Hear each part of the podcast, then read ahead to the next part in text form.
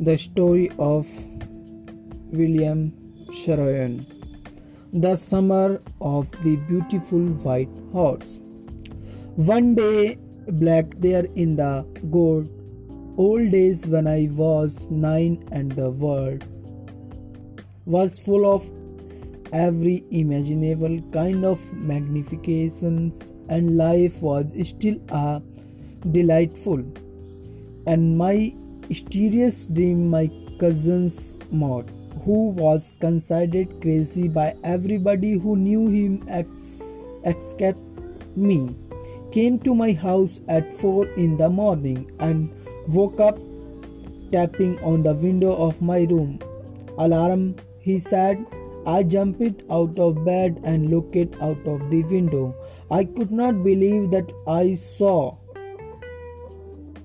it was not morning yet, but it was a summer and the daybreak. Not many minutes around the corner of the world, it was light enough for me to know I was not dreaming.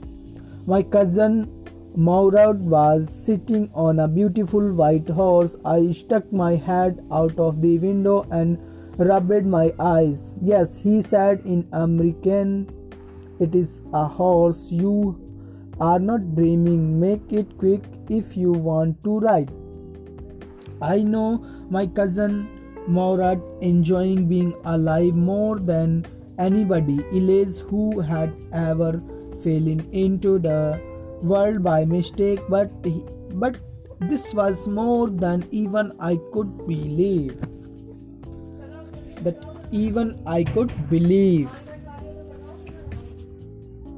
in the first place, my earliest memories had been memories of horses, and my first longing had been longing to ride. This was the wonderful part. In the second place, we were poor.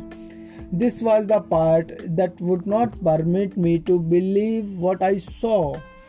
We were poor, we had no money, our whole the trouble was poverty stricken. Every branch of the Groglan family was living in the most amazing and commercial priority. In the world nobody could understand where we ever got money enough to keep us with food in our bellies not even the old man of the of the family most important of all thought we were famous for our honesty. We had been famous for our honesty for something like 11 11 countries even why we had the wealthiest family in the what we like to think was the world. We were proud first honestly next and after that we believed in right and wrong. None of us would take advantage of anybody in the world let alone steal consequently even i thought could see the horse so magnificent, even thought I could smell it so lovely, even thought I could hurt it. Breathing so exacting, I could not believe the horse had everything to do with my cousin. Mourad or with me or with any of the other members of our family, asleep or awake because I know my cousin Mourad could not have bought the horse and off he could not have bought it he must have stolen it and I refuse to believe he had stolen it. So that's all.